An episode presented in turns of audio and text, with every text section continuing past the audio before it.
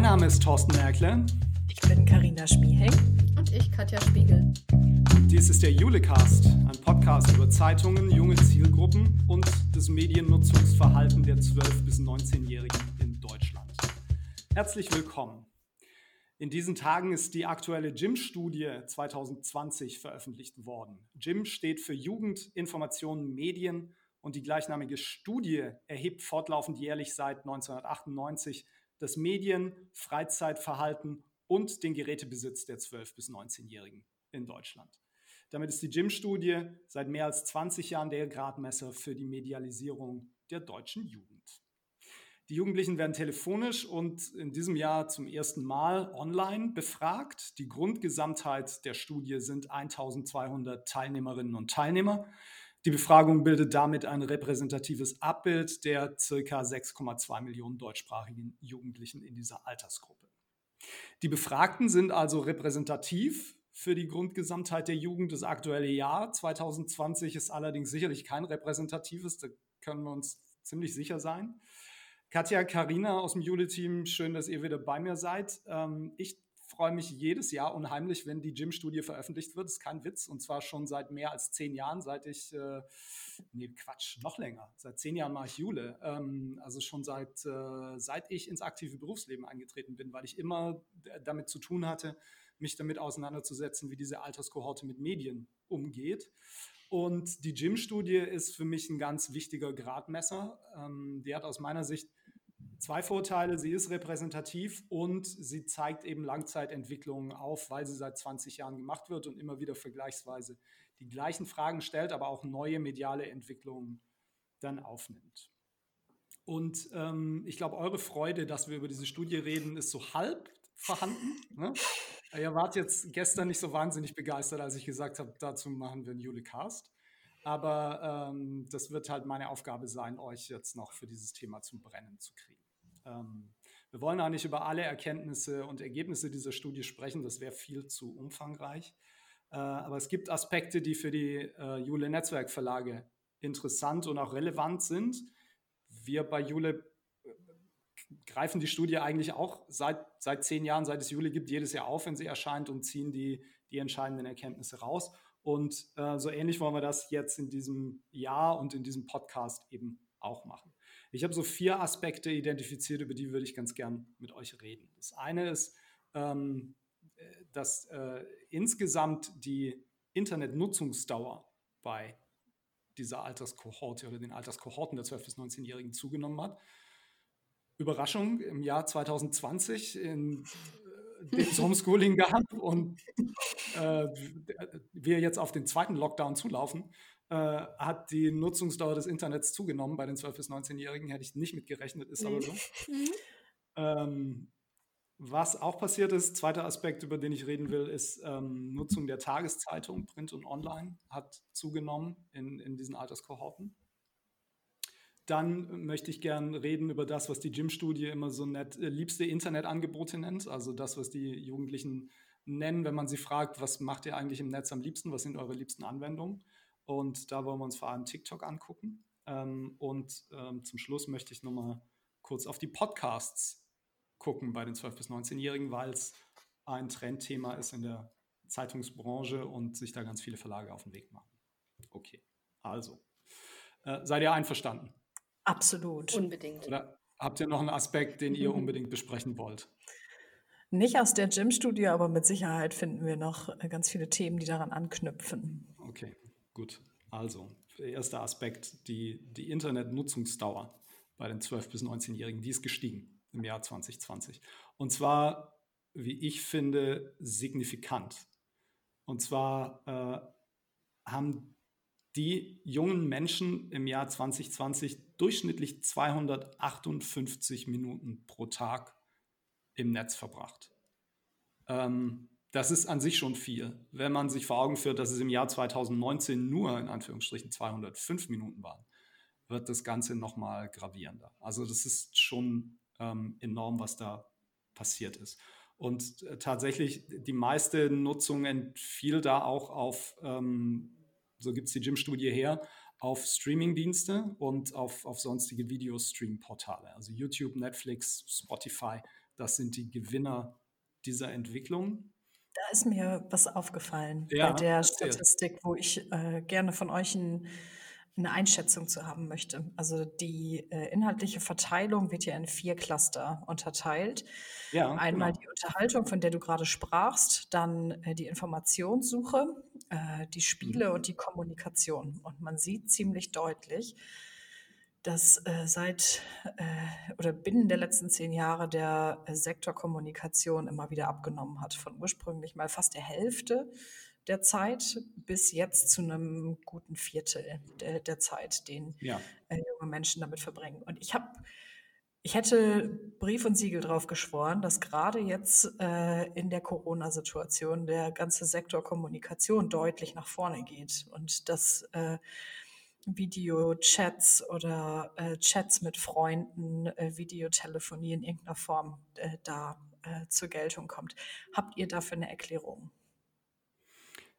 Ich habe keine Erklärung, ich habe mich das auch gefragt. Ähm, also, aber eher betrachtet auf diese Langzeitentwicklung. Ne? 2010 war, wie du sagtest, rund die Hälfte der Zeit, die die Jugendlichen im Netz verbracht haben, damit aufgebraucht, dass sie kommuniziert haben mit, ja. mit anderen. Äh, das ist jetzt runtergedampft auf dieses berühmte Viertel, auf die 27 Prozent in 2020. Ich kann mir vorstellen, dass diese Entwicklung insgesamt damit zu tun hat, dass es natürlich inzwischen ganz viele andere Internetanwendungen ähm, neu gegeben hat oder jetzt neu gibt, die es 2010 noch nicht gab ähm, mhm. und die jetzt hinzutreten und dass die Kommunikation mit den anderen dann darunter leidet. Aber dein Punkt war ja, warum ist das 2020 in einem Jahr, in dem die sich nicht persönlich gesehen haben? Warum Richtig. hat die Kommunikation dann nicht explosionsartig zugenommen?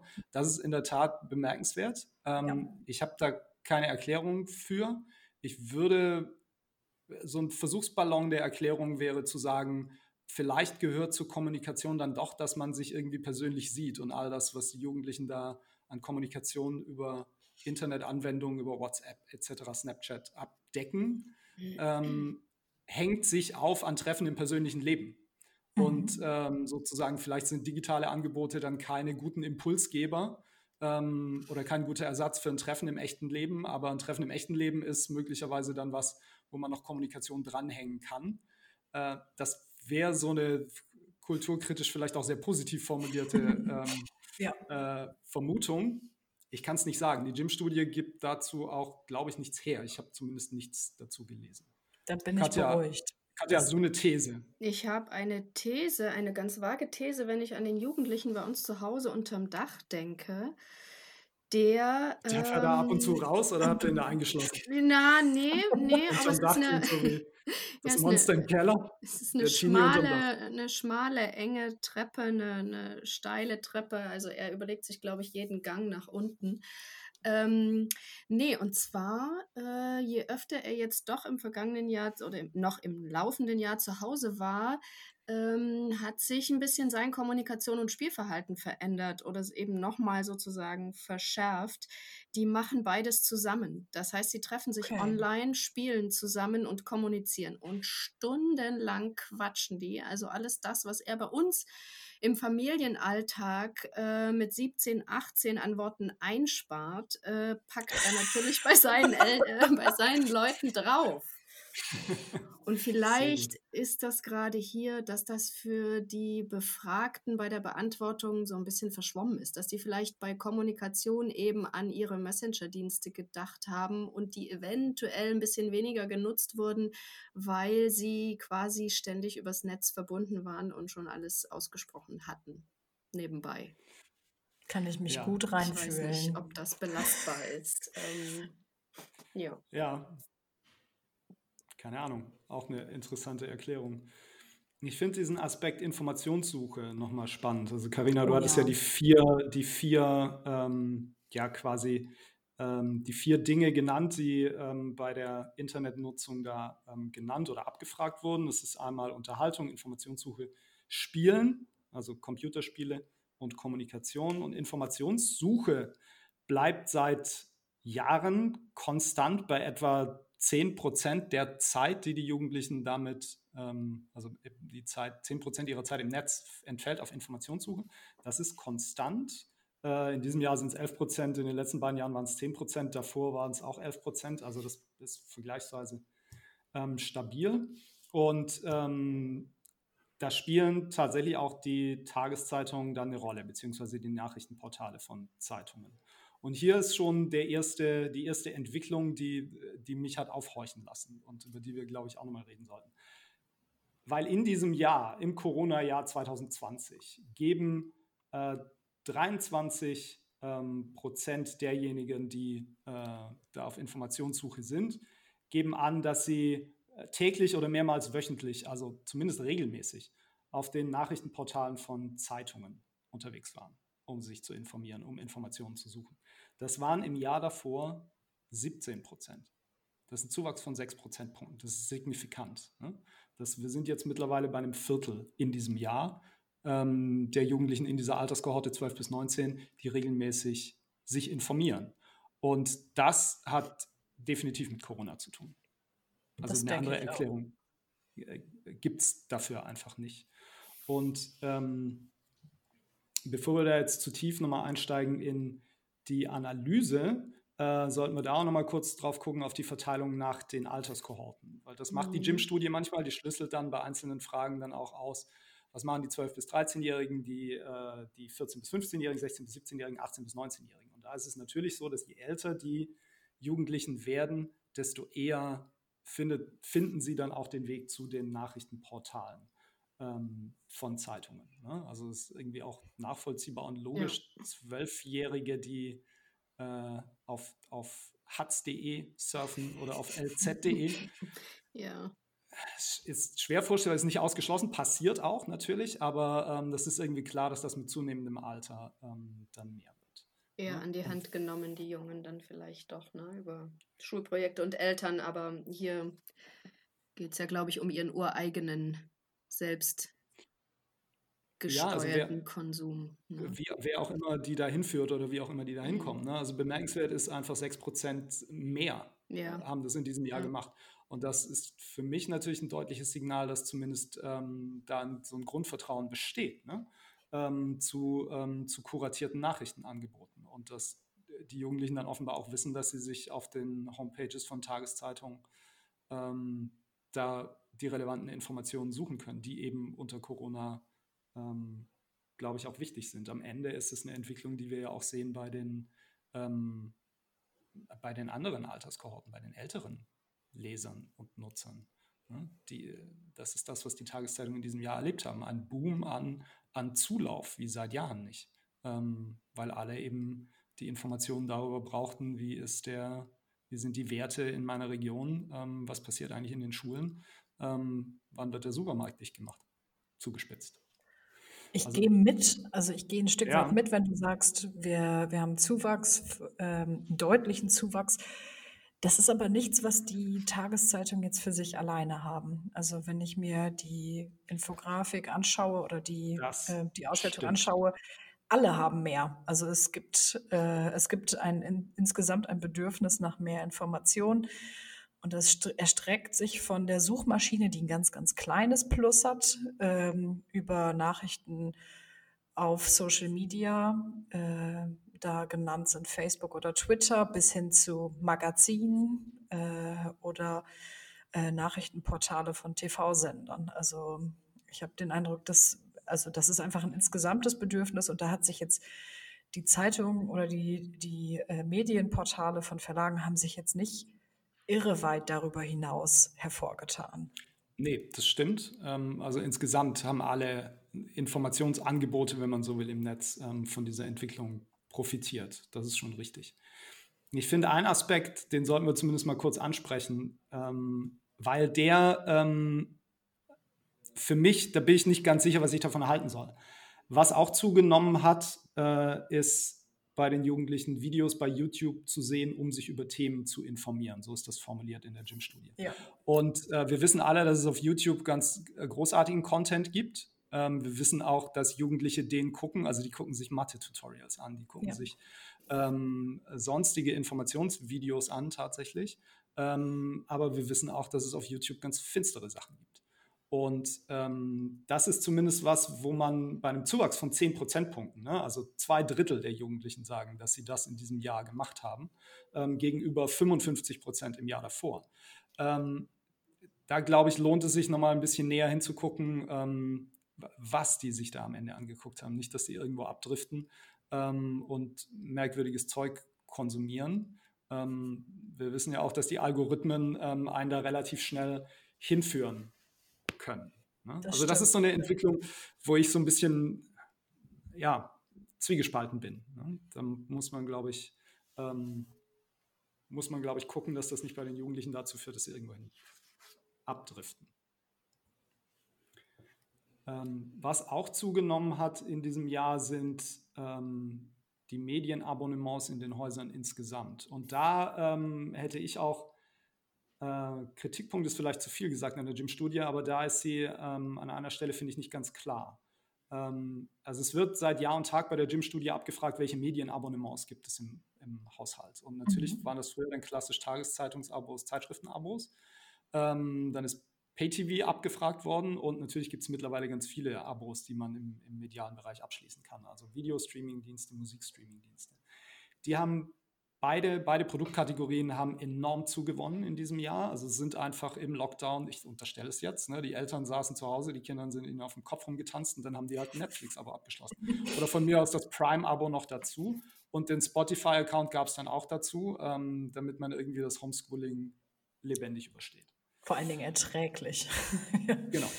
Und was aber deutlich abgenommen hat, ist der Punkt Tageszeitungsabo. Und das ist hier in der Gym-Studie auch so formuliert, Tageszeitungsabo. Das waren im Vorjahr 46 Prozent der Jugendlichen, die gesagt haben, wir leben in einem Haushalt mit einem Tageszeitungsabo. In diesem Jahr sind das noch 38 Prozent. Das mhm. ist ein Verlust von 6 Prozentpunkten, nee, von 8 Prozentpunkten, Entschuldigung. Ähm, und das ist in der Entwicklung absolut nicht drin. Also im Vorjahr äh, waren das 46 Prozent, sagte ich eben im Jahr davor. Und im Jahr davor, also 2017 und 2018, waren es 48 Prozent der Jugendlichen, die in einem Haushalt aufgewachsen sind mit Tageszeitungsabo. Und diese, 6, diese 38 Prozent, die es in diesem Jahr noch sind, ähm, das macht mich stutzig. Da habe ich so das Gefühl, Tageszeitungsabo ist hier wirklich das Print Abo und nicht die Digital-Abos, von denen wir ja wissen, dass sie zugenommen haben.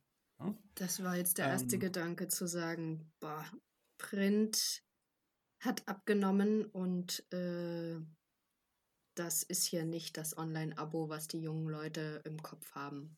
Ja, also ich finde einfach wurde. Um, um nicht zu sagen, dass ich ja, dass ich vielleicht ich meine, wir reden über Jugendliche, klar. Da wird natürlich, wir reden nicht über Kinder, die es vielleicht gerade nicht mitkriegen, kleine Kinder, äh, äh, dass auf dem Tablet äh, Zeitung gelesen wird, Nachrichten gelesen werden. Ähm, oder man es vor ihnen vielleicht auch, äh, also gerade nicht neben ihnen macht. Also wir reden über Jugendliche, klar, die kriegen das natürlich mit, wenn die Printzeitung abbestellt wird und da ein Online-Zugang äh, herkommt oder ähm, ja, und genau das ist der Punkt, wo ich mich frage, ist das so? Also merken ja. die das? Kriegen die das mit? Vielleicht Kriegen die das auseinandersortiert? Ja. Ist auch die Frage, wie die Leute von der Gym-Studie fragen in den, in den telefonischen Interviews. Wenn ja. die nach dem Tageszeitungsabo fragen, dann, dann wäre bei mir, dann wäre bei, bei mir als Jugendlicher heutzutage wäre im Kopf, ja, das ist die gedruckte Zeitung und nee, die haben wir nicht. Ja, genau. Mhm. genau ja. Ja. Da werden also die Digitalabos nicht mit, nicht mit eingefangen. Ich habe eben noch gedacht, das kann aber auch ein totaler Holzweg sein, ob's, wir, wir wissen ja nicht genau, äh, in welcher Form die Medienhäuser die Zuwächse verzeichnen. Also wir, wir wissen ja nicht, ist das vielleicht eine ganz besondere Kundengruppe, die jetzt plötzlich äh, innerhalb der Pandemie äh, Digital-Abos oder Print-Abos bestellt hat, was zu diesen Zuwächsen geführt hat? Könnte es möglicherweise sein, dass Familien eben nicht diese Zielgruppe waren, in denen das passiert, sondern vielleicht junge Paare, die jetzt im Homeoffice sich mehr Zeit für ein Frühstück haben, zu besonders viel äh, Abruf von äh, Digitalabos oder Printabos führen und eben tatsächlich diesen einen möglicherweise tatsächlich stattfindenden Rückgang in Familien kompensieren. Aber äh, das würde auch den Rückgang in dieser Härte vielleicht nicht unbedingt erklären. Nein, und ich kann mir auch nicht vorstellen, dass sich dass da ausgerechnet die Familien ausgenommen sein sollten von dieser Entwicklung. Also da sind wahrscheinlich bestimmte Milieus dann ausgenommen ja. ähm, von dieser Entwicklung, aber ähm, das hat nicht unbedingt dann damit zu tun, ähm, ob das Familien sind, ob in dem Haushalt ein, äh, ein Teenager lebt oder nicht. Was wir gesehen haben, das ist heute äh, zum Zeitpunkt der Aufzeichnung dieses Podcasts veröffentlicht worden ist, dass die, ähm, die Gesamtreichweiten der Tageszeitung im Jahr 2020 gestiegen sind, print und digital zusammen. Und auch das hat äh, mit, mit ähm, sicherlich mit Corona zu tun und das geht durch alle Alterskohorten hindurch. Also selbst in den, äh, in den jüngeren Zielgruppen der unter 30-Jährigen gewinnen die Zeitungen über den digitalen Weg neue Leser. Ne? Also ähm, ich mag mir nicht vorstellen, dass ausgerechnet die Familien von dieser Entwicklung ähm, da ausgenommen sein sollen. Das würde irgendwie keinen Sinn machen. Ich weiß, also der erste Gedanke war, haben Familien denn jetzt mehr Zeit, um, also oder haben die äh, Versorger in den Familien, also Mütter und Väter, mehr Zeit, mhm. um zu lesen? Oder sind die das nicht, die gerade so wenig Zeit haben, dass vielleicht ein, ein Medienabo viel, viel uninteressanter gerade wird, wenn man eh nicht dazu kommt zwischen Homeschooling und äh, Versorgung von Angehörigen? Und sind es dann nicht hier diese Low-Hars, Double Income, No Kids äh, Zielgruppen, die so viel Zeit zugewonnen haben äh, und für diese Digital-Abo-Zuwächse vielleicht gesorgt haben? Hm, könnte sein, aber Homeschooling ist ja nun flächendeckend zumindest vorbei. In einzelnen, ja. klar, einzelne Schulen haben das wieder, logisch. Oder einzelne Klassen, muss man ja sagen. Ähm, aber ähm, ich, ich glaube nicht. Ich glaube, das reicht nicht aus. Ne? Wahrscheinlich um, nicht für die Härte des Sprechens. Ja. Gut, die Befragungszeit war im, Win, eben im Sommer, ne? Also. Ich glaube im Frühjahr, um ehrlich zu sein, das ist ein guter Punkt. Ich glaube, die befragen immer im April und Mai. Aber ich Ganz sicher bin ich nicht. Die Gym-Studie weiß das aber aus. Das ist jetzt mein Versäumnis, dass ich das nicht weiß. Also die Gym-Studie macht das sehr transparent. Wenn wir nochmal gucken ähm, auf die Medienbeschäftigung in der Freizeit, auch das fragt die Gym-Studie natürlich ab. Also was machen die Jugendlichen eigentlich in ihrer Freizeit? Auch da taucht äh, die Tageszeitung auf. Ähm, der Vollständigkeit halber nennen wir den Wert. Es sind 16 Prozent der äh, Jugendlichen zwischen 12 und 19, die angeben, dass sie täglich oder mehrmals pro Woche, also zumindest regelmäßig, die Tageszeitung lesen. Und zwar Tageszeitung online, da sind es 18 Prozent, Tageszeitung gedruckt sind es 16 Prozent. Äh, vermutlich ähm, wird es da auch welche geben, die ähm, einfach beides tun. Aber auch hier, und das finde ich eben bemerkenswert, hat es einen deutlichen Zuwachs gegeben. Ähm, und ähm, was hier nochmal interessant ist, ist, wenn wir uns die Unterschiede angucken zwischen Mädchen und Jungs. Es tatsächlich so ist, dass sowohl Tageszeitung online als auch die Tageszeitung gedruckt ähm, von den Jungen häufiger konsumiert wird. Beziehungsweise nein, nicht von den Jungen häufiger konsumiert wird, sondern von mehr Jungs konsumiert wird. Tageszeitung online lesen regelmäßig oder täglich 20 Prozent der Jungs und 15 Prozent der Mädchen und die gedruckte Tageszeitung 18 Prozent der Jungs und 13 Prozent. Das hätte ich jetzt andersrum erwartet.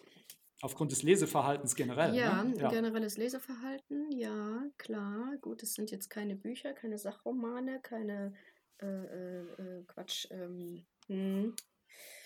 Und ich meine, dass es aber auch viele Verlage gibt, die in ihren Printauflagen ähm, sagen, wir haben signifikant häufiger Leserinnen und ja. Abonnentinnen. Das ist, das ist total interessant. Ja. Das ist total interessant. Ich glaube, in der äh, MA ist der Anteil der weiblichen Leserinnen, also der Leserinnen, ähm, höher als ähm, der Anteil der männlichen.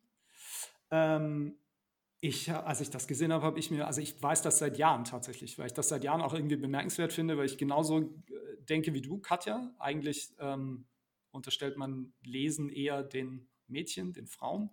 Ähm, aber informationsgetriebenes Lesen ja. ist halt was Männliches. Auch, ja. Ähm, und ich mein, mein, meine These war einfach, äh, ich glaube, die Mädchen holen sich ihre Infos woanders.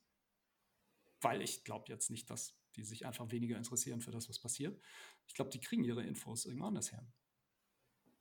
Ich kann es schwer einschätzen. Ich, also ich finde den, den Unterschied jetzt noch nicht so groß, dass man da jetzt irgendwie auf Geschlechts auf geschlechtsspezifische Vorlieben oder sowas schließen kann. Aber ja, also instinktiv würde man sagen, ähm, das, das ist vielleicht eher ein, ein feminin konnotiertes Hobby, das mit dem Lesen, das stimmt. Ja, also wie gesagt, insgesamt hat die, die Nutzung der Tageszeitungsinhalte print oder online deutlich zugenommen in diesem Jahr. Das sehen wir hier nochmal in einem sehr anschaulichen Chart.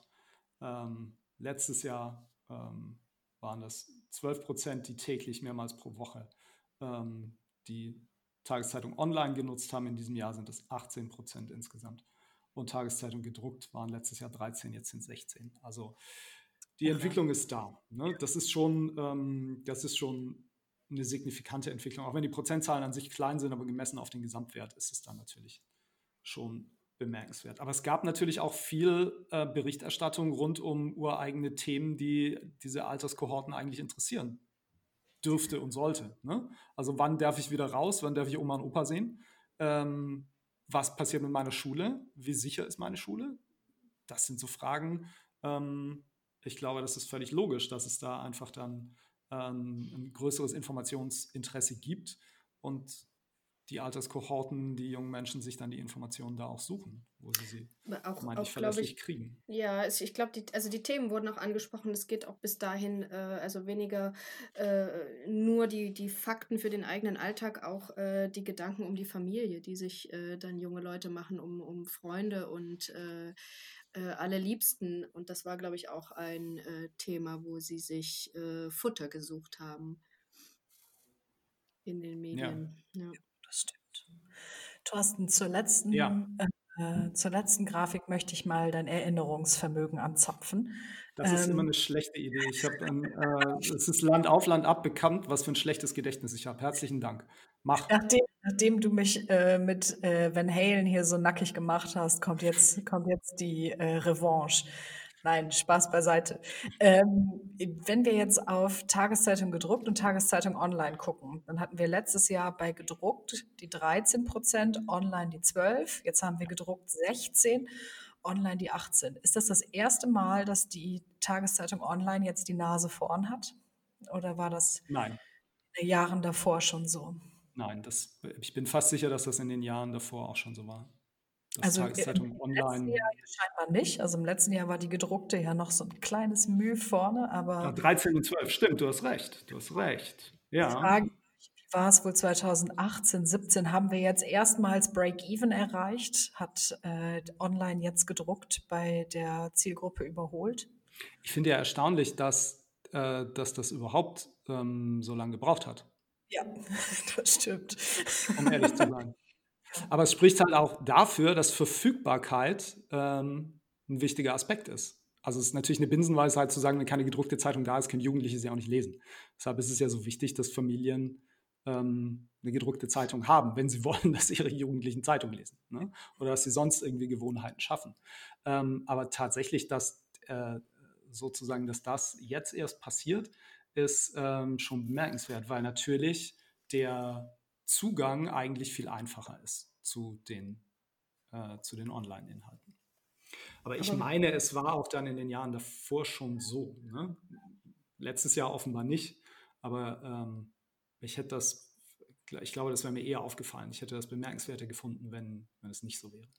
Aber Verfügbarkeit ist ja auch das eine. Wir haben ja auch in, ähm, an vielen Stellen in diesem Jahr darüber gesprochen, äh, dass man diese Verfügbarkeit, diesen Zugang auch erstmal finden muss. Und äh, da hat sich bestimmt in diesem Jahr auch viel getan, dass äh, die jungen Leute, die äh, online natürlich unterwegs sind, äh, aber jetzt auch äh, inhaltlich den Anlass hatten zu suchen nach den Informationen und jetzt sozusagen dort dann auch die Angebote gefunden haben und vielleicht auch äh, über, über Familien und, und äh, Projekte und Schulen, ähm, die das jetzt eben auch noch befördert haben, äh, da den Zugang zu den Angeboten gefunden haben. Habe ich mich jetzt, das war jetzt ein bisschen von hinten durch die Brust, oder?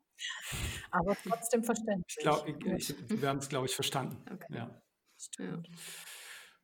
Gut, ähm, der, äh, der nächste Aspekt, über den ich gerne mit euch noch reden wollte, ist Karinas ähm, äh, Leib- und Magenthema. Ich kann es ähm, mir schon denken, beziehungsweise äh, treue Julecast-Hörer, die wissen auch, was jetzt kommt.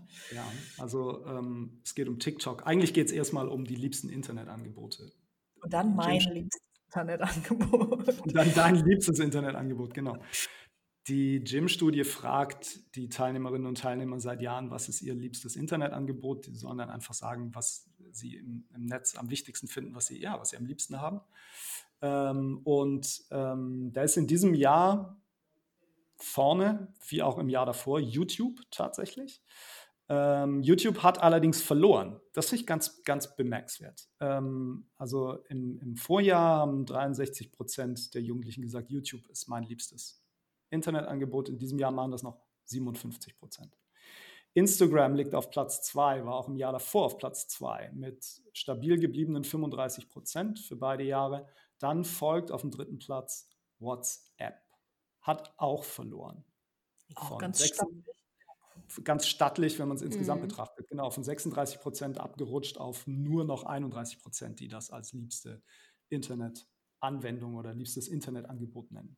Und äh, bevor wir die jetzt alle durchgehen, TikTok ist auf Platz 7. Das ist jetzt noch nicht so bemerkenswert. Was bemerkenswert ist, dass 10% der Jugendlichen jetzt sagen, TikTok ist mein liebstes Internetangebot. Und im Jahr davor waren das 1%. Und ich habe jetzt nicht nachrecherchiert, wie viel das über Musically gesagt haben, also den Vorläufer sozusagen von TikTok. Das wird sich irgendwo in einer alten Gym-Studie auch finden, vermute ich. Aber von, von 1% auf 10% der Jugendlichen, die sagen, das ist mein liebstes Internetangebot, das ist schon signifikant. Und letztlich bei den Apps sieht es ganz ähnlich aus. Auch da ist TikTok enorm aufgestiegen. Ähm, also die Frage einfach, was ist die wichtigste App für euch? Ähm, und hier sehen wir aber auch ähm, wieder geschlechtsspezifische Unterschiede. Also Instagram, TikTok, Snapchat sind, Snapchat nicht so sehr, aber die anderen schon deutlich, sind eher bei den Mädchen beliebte Apps und Anwendungen als das bei den Jungs. Ja, das sind eher die kreativen Apps, würde ich behaupten. Die, in denen man selbst viel, ja. viel Content erstellen kann, selbst, also nicht kreativ im ähm, im bunten Sinne, sondern kreativ im, Schöpfer, äh, im schöpferischen Sinne. Also da, wo ich als Nutzer selbst viel Content erstellen kann, viel Einfluss nehmen kann, indem ich äh, selber Videos, Töne, äh, Filter benutze oder selber auch kreiere. Mhm. Ja, Daran das kann sein. Daran habe ich bei TikTok jetzt auch gedacht, bei äh, der mehr Zeit, äh, in Klammern Homeschooling trotzdem anstrengend, aber mehr Zeit ähm, bei TikTok kann man eben viel schauen und aber dann auch schnell gut selbst gestalten. Ja, was ja. bei YouTube dann schon wieder ein anderer Aufwand bedeutet, ein technischer. Aber bei TikTok geht es eben äh, ganz gut. Ja. Mhm. Ja, und die, die, die Erfolgsgeschichte da von TikTok ähm, geht auch weiter, wenn wir uns die regelmäßige Nutzung angucken. Also die Frage, ähm, welche Apps nutzt ihr regelmäßig? Da ist TikTok auf dem vierten Platz gelandet und hat 19 Prozentpunkte zugelegt. Also auch das ist irre. Ja, Im Vorjahr haben äh, 14 Prozent der Jugendlichen gesagt, ich nutze TikTok regelmäßig. Das hieß letztes Jahr auch schon TikTok, ne, Karina? Ja. Also ich, das ja. ist doch schon drei, vier Jahre her. Ja, drei Jahre. Ich glaube, Musical.ly ist drei Jahre schon raus. Ne? Also, letztes Jahr 14 Prozent der Jugendlichen sagen, wir nutzen TikTok regelmäßig. In diesem Jahr ein Drittel, 33 Prozent. Irre. So. Und jetzt, äh, der echte Kicker ist aber, äh, wenn wir auf die Verteilung in den Alterskohorten gucken. Ähm, weil da ist es nämlich so, dass TikTok eindeutig für die ganz, ganz Jungen da ist und Instagram dann für die nächste Generation, also für die älteren Jugendlichen, ne? die dann mit TikTok schon wieder nicht so viel anfangen können. Und das ist auch eine Erfahrung, die wir machen, ähm, äh, wenn wir uns im Netzwerk umhören, wenn wir mit jungen Social-Media-Redakteurinnen und Redakteuren reden, ähm, die Instagram irgendwie von der Pike auf gelernt haben und jetzt plötzlich sich mit TikTok konfrontiert sehen und sagen, puh, ich das, ey, verstehe ich gar nicht so richtig. Ist also, mir auch zu schnell oder sowas kommt dann genau, auf, ne? Ist mir zu schnell. Äh, ist, ja, ähm, also das ist ganz, ganz bemerkenswert. Bei den 12- bis 13-Jährigen sind 43 Prozent regelmäßig auf TikTok unterwegs. Oh nee, Entschuldigung, jetzt bin ich verrutscht. Das war der, ähm, doch, nee, stimmt, 43 Prozent ähm, sind regelmäßig bei TikTok. Das ist schon bemerkenswert. Bei den 18- bis 19-Jährigen sind es nur 22. Also das ist eindeutig ein junges Medium, das ist attraktiv für die jungen First Mover, die jetzt ihre ersten Schritte machen. Die, die vor zehn oder zwölf Jahren sich bei Facebook angemeldet hätten, vor fünf Jahren bei Instagram, vor drei Jahren bei Snapchat, die gehen jetzt zu TikTok. Und das ist, das wäre jetzt für mich der Absprungpunkt für eine meiner Lieblingsthesen, die ich nochmal mit euch besprechen will, nämlich für jede Alterskohorte gibt es ein eigenes soziales Netzwerk. So, für die Jungen gibt es TikTok, dann für die Mittelalten irgendwie Snapchat, wobei das nicht wirklich ein soziales Netzwerk ist, eher ein Messenger-Dienst, ein aufgebohrter. Äh, für die, die nachkommen, gibt es dann im Moment noch Instagram. Und in zwei, drei Jahren werden wir hier sitzen und über irgendeine merkwürdige Anwendung reden, die wir noch weniger verstehen als TikTok, wo dann die ganzen 12- bis 13-Jährigen hingehen. Oder wie seht ihr das? Boah, ich denke gerade zehn Jahre weiter, meine Tochter, krass, was kommt in zehn Jahren, wenn sie zwölf ist? Ist mir das, das dann, kann ich dann überhaupt noch folgen, wenn wir jetzt schon vielleicht manchmal sagen, goch, ganz schön schnell und ah, warte mal nochmal zurück, warte mal, wie war das, wie war das, kann ich das nochmal sehen? Ui, naja. Ich glaube aber nicht, dass es immer schneller wird. Also ja, ich gehe mit, wenn wir sagen, wir haben hier in einem zwei bis vier, fünf Jahresrhythmus immer wieder ein neues, dominierendes oder ein, ein aufstrebendes äh, soziales Netzwerk, das zu einem dominierenden sozialen, äh, sozialen Netzwerk wird. Aber ich glaube, dass das immer so ein bisschen der Gegenentwurf ist. Wir hatten bei Facebook diese brutale Öffentlichkeit. Da damals, als wir da alle hingeströmt sind, haben wir, haben wir kommentiert, ich, ich gehe jetzt unter die Dusche.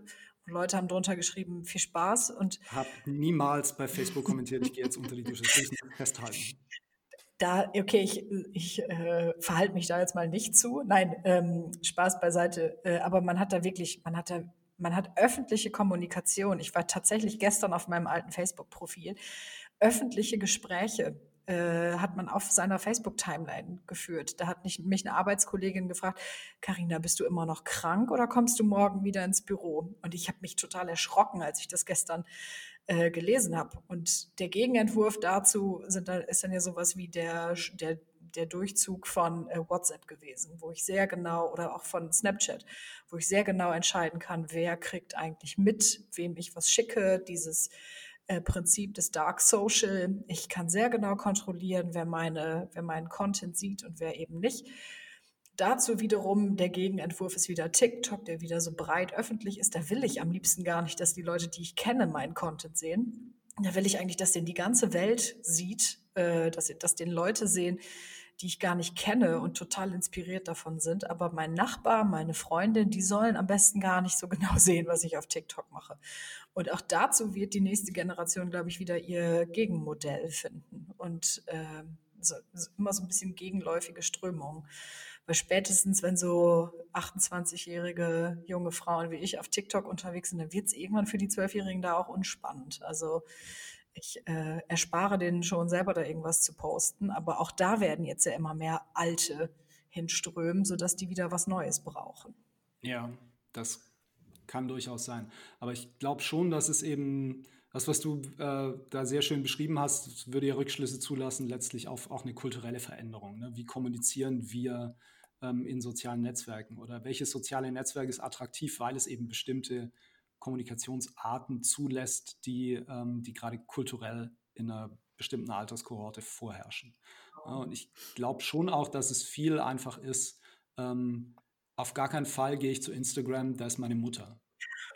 Wie, wie, gesagt, vor fünf Jahren äh, oder vor, vor sieben Jahren hätte man diesen Satz gesagt über Facebook. Ja?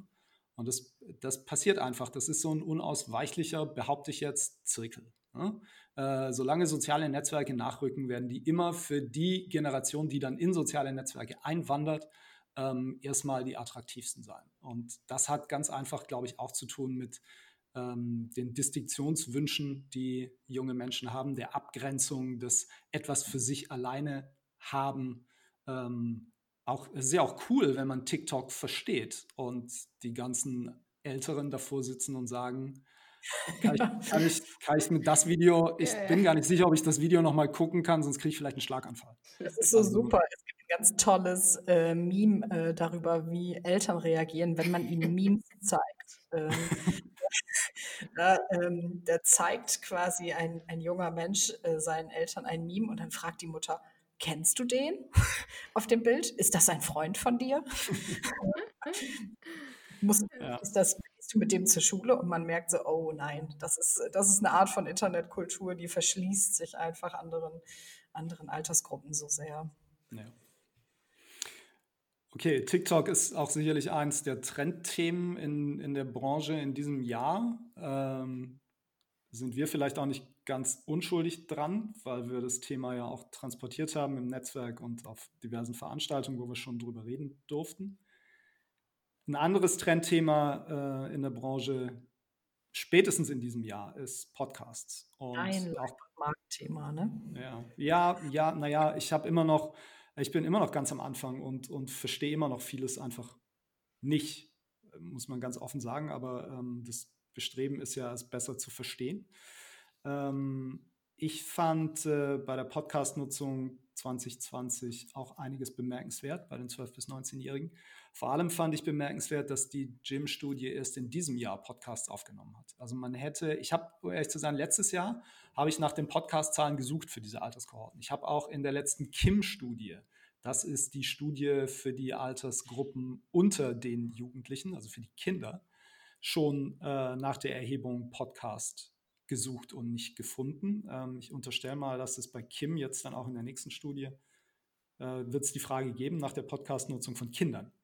Ähm, jedenfalls in diesem Jahr sind Podcasts das erste Mal abgefragt worden und überhaupt das Wort Podcast ist in diesem Jahr das erste Mal bei der Gym-Studie aufgetaucht. Wie gesagt, mich wundert das, weil die eigentlich schneller damit sind, mediale Entwicklungen aufzugreifen. Äh, aber sei es wie es sei, in diesem Jahr haben wir jetzt ähm, verlässliche Zahlen oder sagen wir mal Zahlen, ähm, die auf der Selbstauskunft von den Jugendlichen fundieren. Und tatsächlich ist es ähm, so, dass ein signifikanter Teil der Jugendlichen zwischen 12 und 19 nie Podcasts hört. Die hören das einfach nicht. Die nehmen dieses Medium gar nicht zur Kenntnis. Und das finde ich nun auch schon so ein bisschen bemerkenswert, ähm, weil man ja auch unterstellen könnte, dass solche, ich sag mal, neuen Medien ähm, da Einzug finden bei jungen Zielgruppen und ähm, vor allem auch ähm, Medien, die, ähm, ja, die gehört werden. Ne? Wir wissen, dass Musiknutzung bei diesen Alterskohorten wahnsinnig wichtig ist. Also das taucht auch in der Gym-Studie immer wieder auf, wie wichtig Musik ist, wie viel Musik gehört wird von den Jugendlichen. Ähm, da ist es ja nun zu den Podcasts kein so Riesenschritt. Ähm, Spotify tut ja nun auch alles, um zu der Podcast-Plattform Nummer eins zu werden. Und Spotify ist der Marktführer unter den Musikstreaming-Diensten. Also da gibt es schon ganz, ähm, ganz enge ähm, Berührungspunkte.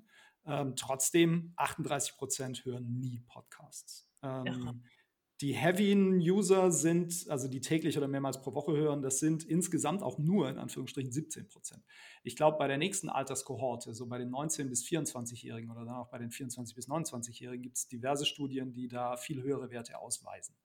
Also möglicherweise entweder wachsen die da erst rein oder dieses Medium ist eben eins, was äh, Menschen ab Anfang, Mitte, Ende 20 vielleicht cached und anspricht. Ähm, und hier ist auch nochmal interessant, dass es einen Unterschied gibt, äh, was den Bildungsgrad der Jugendlichen angeht. Also unter denjenigen, die sagen, ich höre nie Podcasts, sind äh, 47 Prozent ähm, streben einen Haupt- oder Realschulabschluss an. Und im Gymnasium sind es nur 32 Prozent, die sagen, ich höre nie Podcasts. Also die, die einen höheren Bildungsabschluss anstreben, die sind auch offenbar affiner für diese Art von Medium. Und ähm, da frage ich mich nun, was, was können Tageszeitungen daraus lernen, wenn sie sich jetzt auf den Weg machen und Podcasts ähm, entwickeln, Podcasts machen? Ähm, können die konkurrieren mit Fest und Flauschig? Also unterstellt, Fest und Flauschig ist was, was äh, was 18-, 19-Jährige hören. Das weiß ich natürlich Aber auch nicht. Ich glaube, das ist für die schon eine Nummer zu alt. Also fest und flauschig ist doch eher so die Zielgruppe ne? 20 plus. Die, die ja. Jüngeren, die haben noch alle gemischtes Hack und so. Nee, das, genau, das kann auch sein. Ja. ja. Aber das ist ja nur nicht das Feld, wo so ein Tageszeitungsverlag hin kann. Ne? Also ich glaube, das wird, wird vielleicht nicht funktionieren. Was ich mir vorstellen kann bei dem Thema ist, ähm, äh, dass, wenn man das hat, ein täglicher Nachrichtenpodcast durchaus auch interessant sein kann für die Zielgruppe. Also so einen schnellen Überblick, einmal hören, ähm, was ja. gibt es Neues in meiner Region. Ähm, und ich habe mich gefragt, ob der True Crime Boom auch in dieser Alterskohorte irgendwie funktioniert. Oh, das glaube ich schon. Ja, meinst du? Also wenn man wieder, also wenn man sich das von der theoretischen Seite aus anguckt, True Crime funktioniert ja aufgrund der Nachrichtenwerttheorie. Ähm, also insbesondere, wenn es so ein bisschen lokaler angehaucht ist, Blaulicht funktioniert über alle, äh, über alle mhm. Altersgruppen Stimmt. weg. so ein Grundbedürfnis, dieses, dieses äh, Grundbedürfnis nach Sicherheit auf der einen Seite ähm, aber dann, wenn es äh, insbesondere von regionalen Tageszeitungen gemacht wird, auch so ein Stück weit dieses runterlokalisierte, ein bisschen darüber zu erfahren, was ist an Verbrechen in meiner Umgebung passiert. Ähm, das, glaube ich, geht auch in jüngeren Zielgruppen. Ich frage mich aber vielmehr, ähm, dieser, diese Diskrepanz zwischen Gymnasiasten und Haupt- und Realschülern, ist das so, weil äh, letztere keinen Zugang zu dem Medium finden oder gibt es für die vielleicht auch einfach noch kein Angebot? Haben wir vielleicht auch einfach noch nicht Podcasts, die sich äh, auf diese Zielgruppe gut genug konzentrieren? Mhm. Ja, oder das ist eine interessante Frage, interessante These, ja. Ja. Katja. Also ich glaube, wir müssen da unbedingt äh, äh, kommende Zahlen äh, im Blick behalten und auch nochmal tiefer graben, ob es da vielleicht doch schon auch qualitative Befragungen gibt, ähm, weil das ja doch spannend ist. Wir hatten jetzt den Kinderpodcast bei uns im äh, Netzwerk vorgestellt und äh, da geht es um, um Wissensfragen. Den also, Kinderpodcast ne? der NOZ meinst genau.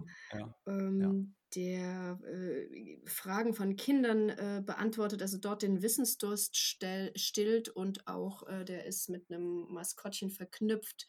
Und da äh, habe ich auch so ein bisschen an Hörspielcharakter gedacht. Also das kann man, glaube ich, bei Kindern ganz gut abdecken. Und ähm, dann kommen die Jugendlichen, über die wir jetzt sprechen. Und äh, es ist einfach Podcast. Es ist ja auch ein ähm, Format zum Hören, das allerdings nicht gut nebenbei funktioniert. Also wenn man nebenbei noch was anderes macht und sich aber, also bügeln geht, Sport treiben geht. Ja, äh, also da geht ganz viel nebenbei. Kochen, duschen. Ja, ich glaube sogar. Machen das Jugendliche, aber ich ja, die, ja, die Frage lacht. mal ich. Hab, ich habe einen, hab einen wasserdichten Bluetooth-Lautsprecher. Ich, ich höre morgens unter der Dusche Podcasts, natürlich. Ah, okay, soweit bin ich noch nicht. Ah, da, ja. Hm. Ja, aber es ist trotzdem äh, äh, doch etwas, äh, man muss zuhören. Das ist genauso wie bei der Tageszeitung, man muss mitdenken. Ähm, und ähm, vielleicht glaub, ist das also, eben. Ich glaube ja, ähm, dass Podcasts nicht nur funktionieren, wenn man gut zuhört ich glaube, die sind tatsächlich auch als Hintergrundrauschen gut geeignet. Hm? Ich möchte nicht wissen, wie viel unserer Hörerinnen und Hörer äh, jetzt gerade schon eigentlich geistig abgeschaltet haben, ähm, aber den Klang unserer Stimmen im Hintergrund, äh, während sie äh, bügeln, kochen, äh, sich waschen, äh, Staubsaugen, ähm, noch haben wollen als, als Begleitung sozusagen. Also da, da, bin ich immer, da bin ich immer nicht so sicher, ob ähm, klar muss das irgendwie inhaltlich Hand und Fuß haben, ähm, aber ich glaube auch das rausdriften können und einfach den Klang von Stimmen im Hintergrund zu haben, während man eben was anderes macht. Ich glaube auch sowas ist nicht zu unterschätzen bei einer Podcast-Nutzung. Also am Ende, Katja, du hattest recht mit deiner äh, mit der Eingangsformulierung, wir müssen da auf die Zahlen gucken, wir brauchen ja. qualitative Erhebung, ja. weil das ist genau das, was die Gym-Studie eben in vielen Teilen auch nicht kann. Ne? Also wenn man sucht nach inhaltlichen Vorlieben, jetzt gerade für das Thema Podcast oder auch für andere Dinge, sucht man in der Gym-Studie weitgehend vergebens. Was sie immer machen, ist, sie fragen immer nach den beliebtesten Fernsehsendungen. Das hat aber damit zu tun, dass zwei der Träger dieser, ähm, dieser Studie die Landesmedienanstalten sind von Baden-Württemberg und von Rheinland-Pfalz und die natürlich als Fernsehregulierer äh, immer noch ein großes Interesse daran haben, herauszufinden, ähm, was sehen die jungen Leute da eigentlich. Mhm. Ansonsten ist man da relativ weit weg von allen inhaltlichen Fragen. Das ist auch nicht so schlimm, dafür gibt es ja dann andere Untersuchungen. Was die Gym-Studie eben glänzen kann, ist nochmal so einen allgemeinen Überblick verschaffen und ähm, ja, einfach Bauchgefühl ersetzen durch zum Teil überraschende Erkenntnisse. Wie jetzt für mich überraschend war, dass ähm, fast 40 Prozent der Jugendlichen nie Podcasts hören, wie für mich überraschend war, dass die in diesem Jahr offenbar ihre Liebe zur Tageszeitung wiederentdeckt haben und äh, daraus hoffentlich äh, auch eine längerfristige Bildung, ähm, eine Bindung erwächst. Ähm, dafür ist die Gym-Studie eben einfach glänzend. und ich glaube, wir sollten das, ähm, weil du unsere Begeisterung am Anfang angesprochen hattest, unsere mangelnde für diese Podcast-Folge, äh, wir sollten das jetzt immer so machen. Ich bin jetzt so ein bisschen angefixt, weil natürlich sind diese Daten wichtig. Ähm, qualitativ und quantitativ brauchen wir einfach die Aussagen von den Zielgruppen, denn das Bauchgefühl, was wir so oft haben, ähm, unterscheidet äh, sich eben ganz schnell, weil Thorsten, ich brauche dieses Hintergrundrauschen Rauschen überhaupt nicht. Also entweder ich ziehe da meinen Nutzen draus, ganz aktiv, oder ja. ich äh, brauche dann auch meine Ruhe. Und ja, da sehen wir, wie schnell das auseinandergeht. Und äh, darum ähm, freue ich mich auf die nächsten Ergebnisse und auch auf die Darreichungsform, weil ich glaube, das war jetzt doch ein bisschen spannender als äh, den nächsten Text, den wir ähm, rezipieren, dazu zu haben. Und ähm, ist einfach mal eine andere, andere Form. War, mhm. war ganz nett. Das kann gut sein. Was nehmen wir mit abschließend? Also ich habe so vier Sachen für mich rausgezogen. Das eine ist, äh, das klassische kuratierte journalistische Medien in dieser Pandemie auch in jungen Zielgruppen profitiert haben und immer noch profitieren. Die Frage ist für mich, was machen sie draus? Ne? Also ähm, gibt es eine Chance, die zu halten? Nicht nur die, ähm, die Nutzerinnen und Nutzer, die sie jetzt äh, auch in älteren Zielgruppen dazu gewonnen haben, sondern insbesondere auch die jüngeren. Ähm, wie kann man die binden? Wie kann man die halten? ähm, wird das ein, ein längerfristiger Trend. Ähm, dann Thema TikTok. TikTok wird bedeutsamer für die jungen Kohorten und zwar in einer Wahnsinnsgeschwindigkeit, wie ich finde. Das ist schon enorm, was die da ähm, zulegen an Werten. Und ich glaube, Verlage müssen dazu eine Haltung entwickeln. Ich glaube, die Zeit, in der man, in der man auf TikTok gucken konnte und sagen konnte, naja, okay, ähm, das wird vielleicht auch dann einfach den Weg alles Irdischen gehen, ist auf jeden Fall vorbei. Ähm, ich glaube, man braucht eine Haltung dazu. Man muss, glaube ich, für sich selbst als Verlag ähm, sich die Frage beantworten, wollen wir dahin oder nicht? Und wenn wir dahin wollen, ähm, in welcher Form? Ähm, das bringt mich nochmal zu dem Gedanken, was wir gestern besprochen haben. Wir sollten dringend ein Webinar dazu entwickeln, das, was wir über TikTok wissen, ähm, dass wir das für unsere Jule-Mitgliedsverlage noch mit anbieten können. Ähm, Thema Podcasts äh, polarisiert in diesen Alterskohorten. Ähm, signifikanter Teil hört die gar nicht. Das kann sich vielleicht auch noch verändern, wenn die noch mehr Mainstream werden. Ähm, aber mal gucken, wie es sich entwickelt. Und nach wie vor wissen wir nicht, was die inhaltlich da umtreibt und wie man sie da abholen kann. Also am Ende wissen wir noch nicht, ob die Tageszeitung ähm, da auch wirklich in diesen Zielgruppen ähm, Erfolge erreichen können oder ob das überhaupt sein muss. Ja, und die Grenze der Gym ist halt einfach, es sind erstmal nur Zahlen. Viele Fragen bleiben da offen, man kann viel rumspekulieren, das haben wir jetzt auch getan. Äh, anderes wird Gott sei Dank sehr konkret. Ähm, wer selbst nochmal nachlesen will, es gibt alle Gym-Studien, auch die aktuelle und bis zurück äh, nach 1998, falls jemand äh, Mediengeschichte betreiben will, gibt es auf der Homepage des Medienpädagogischen Forschungsverbunds Südwest äh, die Adresse ist www.mpfs.de. Karina, Katja, euch vielen Dank. Ähm, das hat mir mindestens so viel Spaß gemacht, wie die Gym-Studie einmal zu lesen. Äh, und danke, äh, dass ihr das mit mir mitgemacht, mitgemacht habt und mitspekuliert habt. Ähm, macht's gut und auf bald. Bis bald.